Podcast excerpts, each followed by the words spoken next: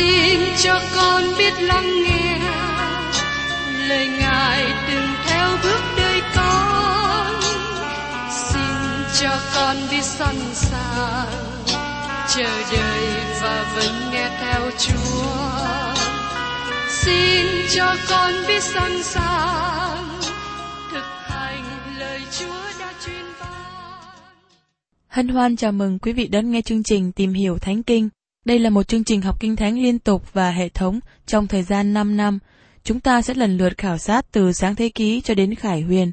Mục sư tiến sĩ McGee là người được Chúa dùng để sáng lập và thực hiện chương trình này.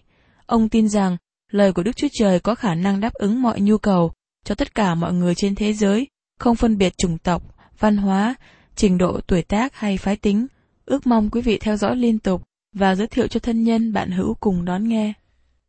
Quý vị và các bạn thân mến, hôm nay chúng ta tiếp tục chương trình tìm hiểu Thánh Kinh ở trong sách Tiên tri Sacheri. Trong sách Tiên tri Sacheri đề cập đến 10 khái tượng.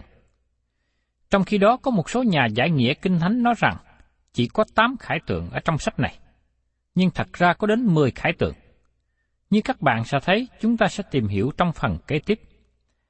Trong bản dịch của chúng ta dùng từ ngữ là sự hiện thấy, nhưng tôi nghĩ rằng từ ngữ khái tượng diễn đạt rõ ý nghĩa hơn. Bây giờ xin mời quý vị cùng tìm hiểu đến phần thứ nhất. Khải tượng về người cởi ngựa dưới cây sim. Mời quý vị cùng xem tiếp ở trong Sacheri đoạn 1 câu 7. Ngày 24 tháng 11 là tháng Sa-bát, năm thứ hai Darius, có lời của Đức Giê-hô-va phán cho đấng tiên tri Sacheri, con trai của Barachi, cháu Ido như vậy. Thưa quý vị và các bạn, vì lịch của người Hebrew không bắt đầu với tháng Giêng, cho nên tháng 11 sẽ tương đương với tháng 2 của chúng ta. Ngày 24 tháng 2 năm 520 trước công nguyên, chúng ta thấy có sự quan trọng ở điều này khi tìm hiểu trong phần kế tiếp. Trước nhất, chúng ta tìm hiểu đến bối cảnh phân đoạn kinh thánh này. Năm tháng trước khải tượng này, Chúa đã hiện ra với tiên tri Age và ban cho ông một sứ điệp để kêu gọi những người hồi hương còn sót lại bắt đầu trở lại việc xây cất đền thờ ở Jerusalem. Và công việc xây dựng đền thờ này được bắt đầu. Hai tháng trước khải tượng của Sacheri, tiên tri Age cũng giảng một sứ điệp rất mạnh mẽ đến với các thầy tế lễ, bởi vì họ không có sự thanh sạch, mà lại mong muốn được Đức Chúa Trời ban phước. Và sứ điệp của Age cũng đến trực tiếp với dân chúng, bởi vì họ đình trệ và lưỡng lự trong tiến trình xây cất đền thờ. Trong thời điểm này, Age cũng nói cho họ về sự hủy diệt sắp đến của quyền lực thế giới chân ngoại, trước khi Đức Chúa Trời thiết lập nước của Ngài trên đất này. Ngài cũng nói cho họ biết đấng sẽ đến cai trị là Messiah, và Ngài sẽ đến từ dòng dõi của Sorobaben, là người hiện đang cai trị ở Jerusalem thời bấy giờ. Ông là người trong dòng dõi hoàng tộc của vua David. Giờ đây, chúng ta đến khoảng thời gian này, đền thờ đang được xây dựng. Tiên tri sajeri được ban cho 10 khái tượng. Tiếp đến ở trong sajeri đoạn 1 câu 8. Ta thấy trong ban đêm, Này có một người cởi ngựa hồng đứng trong những cây sim ở dưới, và đằng sau người có những ngựa hồng, ngựa xám, ngựa trắng. Sacheri nói, ta thấy trong ban đêm. Ông không có nói rằng, tôi thấy chim bao trong ban đêm. Các bạn không được sự cảm kích nếu như Sacheri có các khải tượng trong đêm tối, ấy là chim bao. Nhưng Sacheri nói rõ, đây là những khải tượng, không phải là chim bao. Sacheri vẫn còn tỉnh thức, và tôi không nghĩ rằng có bất cứ loại thuốc nào làm cho ông ta ngủ được trong đêm đó. Nhiều người có ý nghĩ khác với tôi trong việc này. Trong thời nay, Đức Chúa Trời không còn nói với chúng ta qua chim bao hay qua khải tượng nữa. Nhưng tôi không có ý muốn sửa sai ai khi họ nói cùng tôi rằng, tôi thấy khải tượng trong đêm qua. Tôi chỉ đơn giản hỏi rằng, họ thấy khải tượng trong chim bao phải không? Nếu họ nói, tôi biết ngay rằng Đức Chúa Trời không có ban cho họ một sứ điệp, nhưng đó chỉ là một chim bao gây nên bởi những gì họ ăn trong đêm tối trước đó, hay nó ra từ những kinh nghiệm đã xảy ra trong đời sống của họ trước đó. Trong giấc ngủ, tâm trí mở ra, hay xả ra, và nó quanh quẩn trở lại với những việc đã xảy ra và tạo ra chim bao. Vì thế, tôi nghĩ chúng ta có thể biết chắc rằng Đức Chúa Trời không còn nói chuyện với chúng ta qua chim bao như trong thời trước đây. Ngày hôm nay, Đức Chúa Trời không còn nói chuyện với chúng ta qua chim bao nữa. Xin chú ý, Sacheri nói, tôi thấy. Nó rất quan trọng để hiểu cách mà Đức Chúa Trời đã khải thị chính Ngài cho tiên tri này trong thời điểm này. Sacheri thấy, nay một người cởi ngựa. Người này là ai? Ngài là Chúa Giêsu Christ trước khi nhập thể. Các bạn có thể hỏi, làm cách nào mà tôi biết được điều đó? Vì Ngài được xác định là thiên sứ của Đức Sô và trong câu 11 và 12. Trong cựu ước, thiên sứ của Đức Sô Va được biểu thị như là Đức Chúa Trời. Vì thế, thiên sứ của Đức Sô Va trong cựu ước chính là Chúa Giêsu của Tân ước. Ngài là thiên sứ của sự hiện diện. Ngài chính là Đức giê Va, là Messia. Trong khái tượng này, Sacheri thấy Đấng Christ trước khi nhập thể.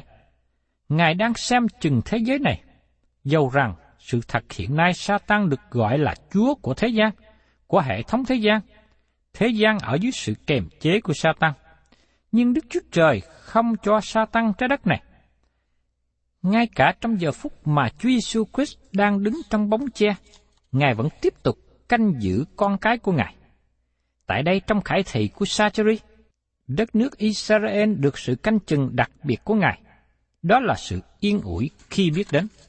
Trong cả vũ trụ lớn lao này, chúng ta là số nhỏ không đáng chi, nhưng Đức Chúa Trời của vũ trụ vẫn xem chừng, canh chừng những người thuộc về Ngài. Khải tượng này có một sứ điệp cho chúng ta. Sacheri ban cho nhiều sứ điệp của sự an ủi, và đây là một số các sứ điệp đó. Xin chú ý rằng, người mà Sajari thấy trong khải tượng cởi trên con ngựa màu hồng, màu đỏ.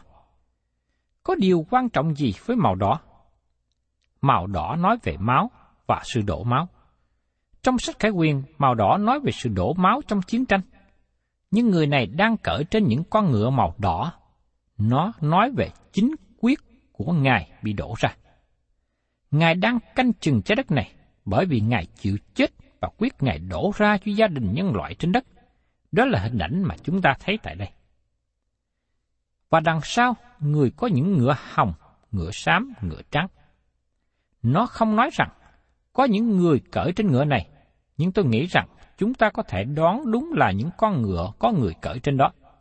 Đây là những trường hợp mà Đức Chúa Trời không ban cho chúng ta đầy đủ những chi tiết, nhưng chúng ta có thể dự đoán rằng người cởi trên ngựa là những thiên sứ được điều khiển bởi Đấng Christ để thực hiện công tác canh chừng trái đất này và báo cáo lại với Đức Chúa Trời về những gì họ tìm thấy. Tôi tin rằng màu của những con ngựa đỏ, ngựa xám và ngựa trắng rất có ý nghĩa. Con ngựa đỏ có thể biểu thị cho chiến tranh. Con ngựa trắng có thể biểu tượng cho sự chiến thắng. Người cởi ngựa trắng là những người diễn hành thắng trận. Còn ngựa xám là sự pha trộn giữa các màu với nhau. Có một người cởi ngựa hồng đứng trong những cây sim ở nơi thấp. Trong xứ Do Thái hay là xứ Israel, chỗ của dân chúng ở có nhiều cây sim. Những thung lũng có nhiều cây sim phủ trùm. Cây sim được xem là một dấu hiệu của Do Thái. Các bạn thấy một số cây đại diện tiêu biểu cho đất nước. Cây olive, cây vả, cây sim, cây nho, cả có sự quan trọng và ý nghĩa của nó, cũng như là biểu tượng của nó. Trong Ê-sai đoạn 41 câu 19, Đức Chúa Trời nói, Ta sẽ đặt trong đồng vắng những cây hương bách, cây tạo giáp, cây sim, cây dầu. Ta sẽ trồng chung quanh nơi sa mạc những cây tùng, cây sam, cây hoàng chương.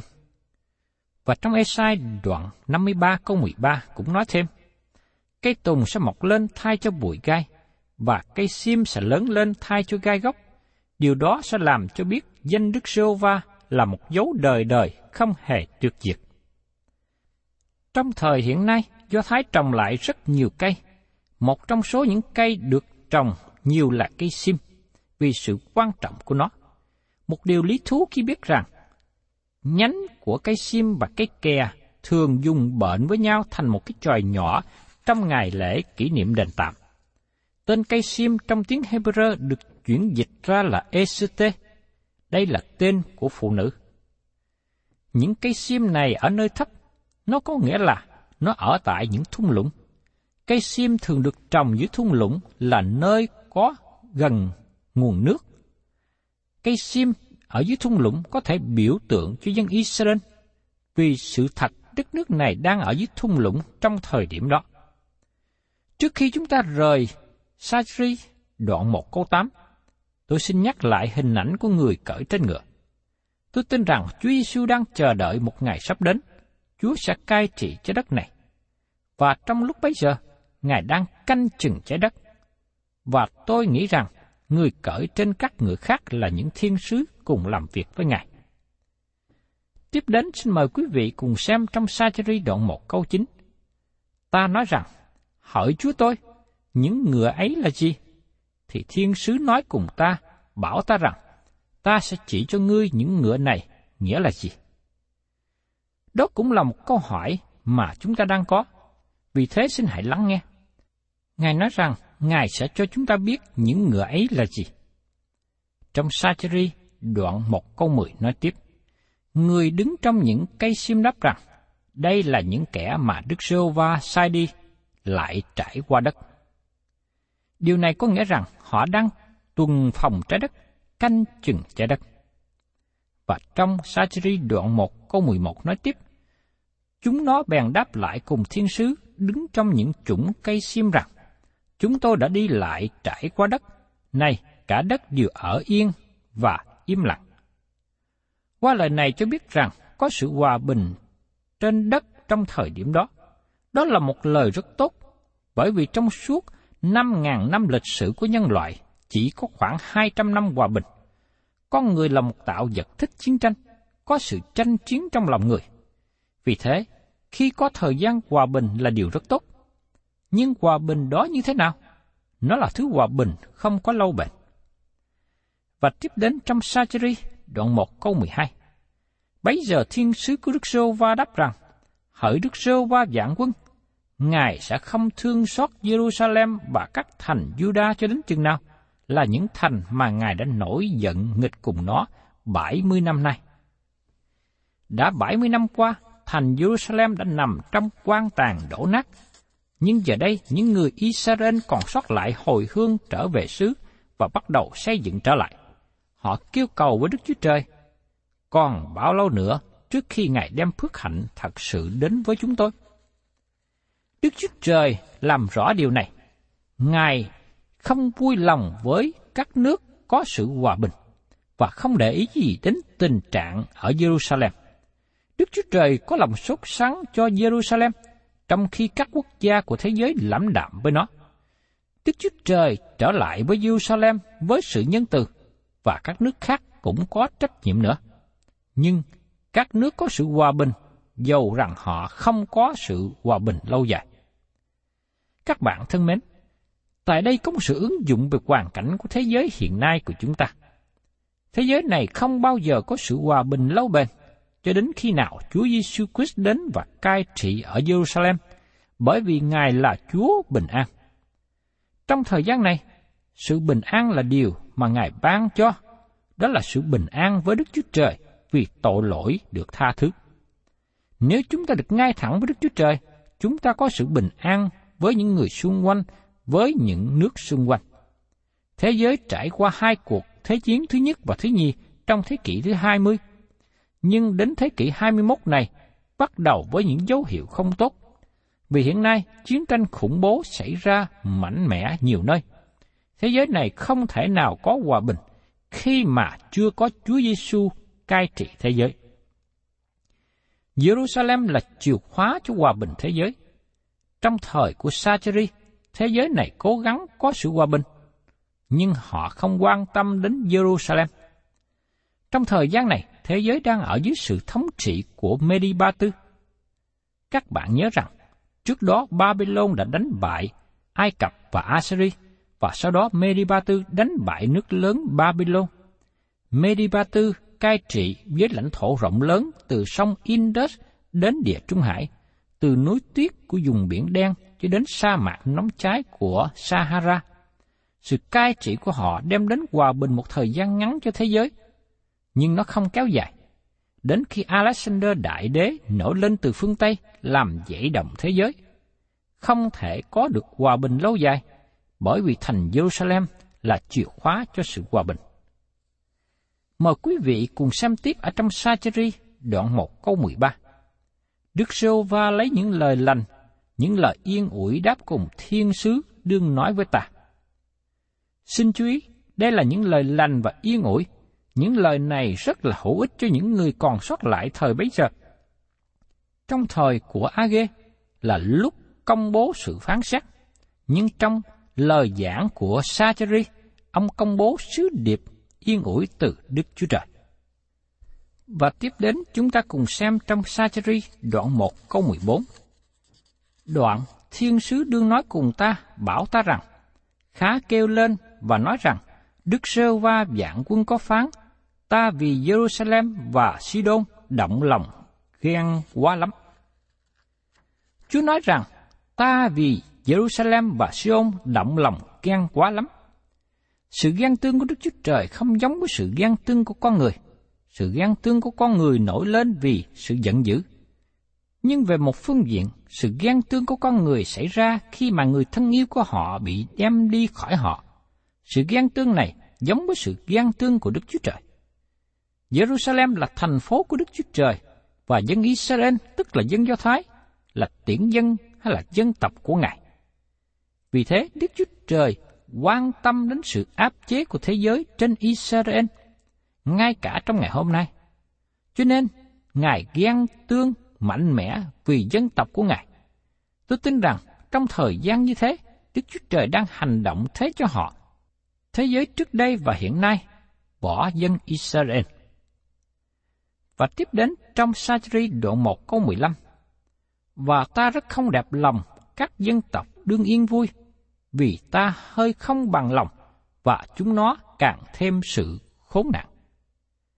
Sự sửa phạt của Đức Chúa Trời với Jerusalem được định trong một thời gian ngắn, nhưng các quốc gia của thế giới muốn quỷ diệt thành phố này. Và trong Sacheri đoạn 1 câu 16. Vậy nên Đức Sô Va phán như vậy, ta lấy lòng thương xót trở về cùng Jerusalem, nhà ta sẽ xây lại trong đó, dây mực sẽ dăng trên Jerusalem, Đức Sô Va dạng quân phán dậy. Ta lấy lòng thương xót trở về cùng Jerusalem. Đức Chúa Trời đã trở lại và đối xử với dân tộc của Ngài trong sự thương xót. Kinh Thánh nói cho chúng ta biết rằng, Đức Chúa Trời giàu sự nhân từ. Dây mực sẽ dăng trên Jerusalem. Có nhiều người tin rằng dăng dây trên Jerusalem có nghĩa là có sự xây dựng nới rộng Jerusalem. Nó sẽ được nới rộng và trở nên thành phố lớn trong thời đó. Tôi nghĩ điều đó có thể đúng. Nhưng trong Kinh Thánh, khi nào chúng ta thấy một người với dây đo hay thước đo, có nghĩa là Đức Chúa Trời đang sẵn sàng để hành động trực tiếp trong hoàn cảnh đặc biệt nào đó. Như trong trường hợp này, Dân Israel mới hồi hương sau 70 năm lưu đày, và Đức Chúa Trời đang quay trở lại với dân sự của Ngài, và Ngài cũng muốn họ quay trở về với Ngài nữa. Tất cả các nước của thế giới biết rằng, hiểu rằng, sẽ không có hòa bình trên đất cho đến khi nào có sự hòa bình ở Jerusalem. Đó là chìa khóa cho sự hòa bình trên trái đất này. Các bạn có thấy những gì xảy ra trong những năm gần đây minh chứng điều đó không? Các bạn có thấy rằng qua những biến chuyển của dân Do Thái trở về quốc gia bày tỏ dấu hiệu đó không? Quốc gia nhỏ này chỉ có một ít người thật sự làm bạn, trong khi các nước khác bỏ rơi Do Thái tìm kiếm dầu quả hơn là kết bạn với Do Thái. Dân Do Thái hiện nay chưa trở về cùng Đức Chúa Trời, dầu rằng có sự phát triển lớn về xây dựng. Họ đã trở về xứ và xây dựng lại nhiều thành phố. Phong trào Siôn trở thành hiện thực, nhưng họ vẫn lưu lạc trong thế giới không tin. Họ còn đang gánh chịu nhiều sự bắt bớ. Nhưng sự hòa bình của Jerusalem trở thành chìa khóa cho sự hòa bình của thế giới. Các bạn có thể thấy điều này qua việc xem trở lại lịch sử, và nó thật sự rằng Jerusalem là điểm trọng yếu cho lời tiên tri của tương lai. Mời các bạn cùng xem ở trong Thi Thiên đoạn 132 câu 13 và 14. Vì Đức Sô Va đã chọn Siôn, Ngài ước Siôn làm nơi ở của Ngài. Đây là nơi yên nghỉ ta đời đời, ta sẽ ngự ở đây, vì ta có ước ao như thế. Và tiếp đến trong Thi Thiên đoạn 78 câu 67 và 68. Và lại, Ngài đã từ chối chạy Jacob, cũng chẳng chọn chi phái Ephraim, bèn chọn chi phái Judah là núi Siôn mà Ngài yêu mến. Đức Chúa Trời nói rằng, Jerusalem là một nơi mà Ngài yêu mến. Tôi thành thật nói rằng, Jerusalem không phải là nơi tôi yêu mến, nhưng Đức Chúa Trời sẽ làm cho nó trở nên một nơi thu hút trong một ngày sắp tới. Dầu sự phán xét của Đức Chúa Trời đã đến với Jerusalem, nhưng Ngài vẫn yêu thương thành phố này. Và tiếp đến trong Sacheri đoạn 1 câu 17. Hãy kêu lần nữa mà rằng, Đức Rêu Va dạng quân phán như vậy, các thành ta sẽ còn đầy tràn sự thanh vượng. Đức Rêu Va sẽ còn yên ủi Siôn, còn kén chọn Jerusalem. Điều này hướng về tương lai, vì thế dân tộc này có thể nhận biết rằng họ đang làm việc trong dự định và chương trình của Đức Chúa Trời mà nó mở ra rộng lớn trong tương lai. Tôi thấy có sự ứng dụng cho cơ đốc nhân ngày hôm nay. Các bạn và tôi có làm một điều gì đó cho có giá trị đời đời không? Hiện nay các bạn đang làm gì? Những điều mà các bạn làm có giá trị cho 10 năm tới không? Cho 100 năm tới không? Hay cho 1.000 năm tới không? Các bạn và tôi có đang làm việc trong sự sáng của cõi đời đời không? Đó là điều mà tôi và các bạn cần suy nghĩ về những hành động của chúng ta, và chúng ta cần giữ điều này trong tâm trí của mình. Thân chào tạm biệt quý vị, và xin hẹn tái ngộ cùng quý vị trong chương trình Tìm hiểu Thánh Kinh kỳ sau. Cảm ơn quý vị đã đón nghe chương trình Tìm hiểu Thánh Kinh. Nếu quý vị muốn có loạt bài này, xin liên lạc với chúng tôi theo địa chỉ sẽ được đọc vào cuối chương trình. Kính chào quý thính giả.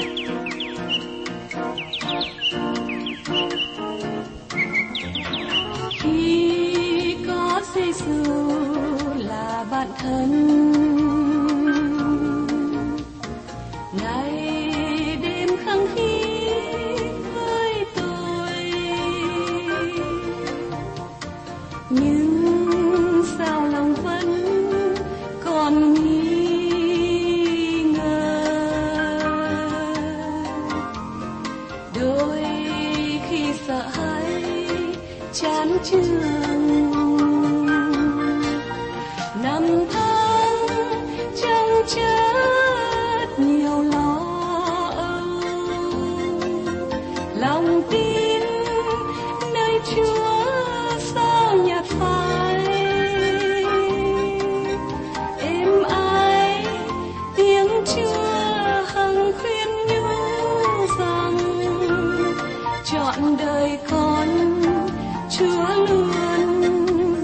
tchau.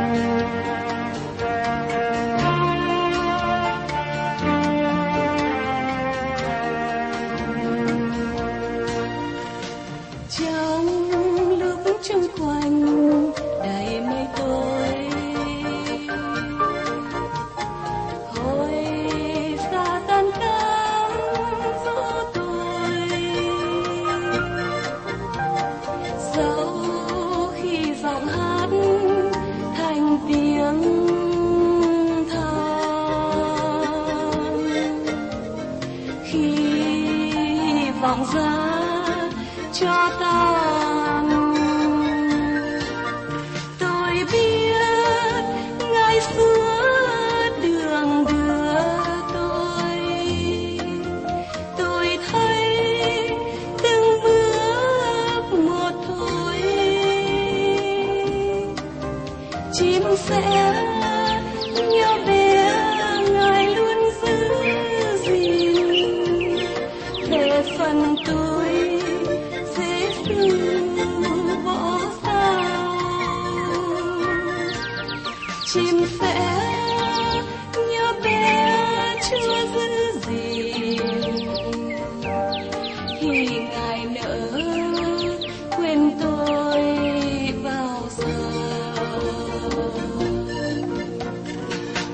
lòng được thư thái hàng mừng hơn.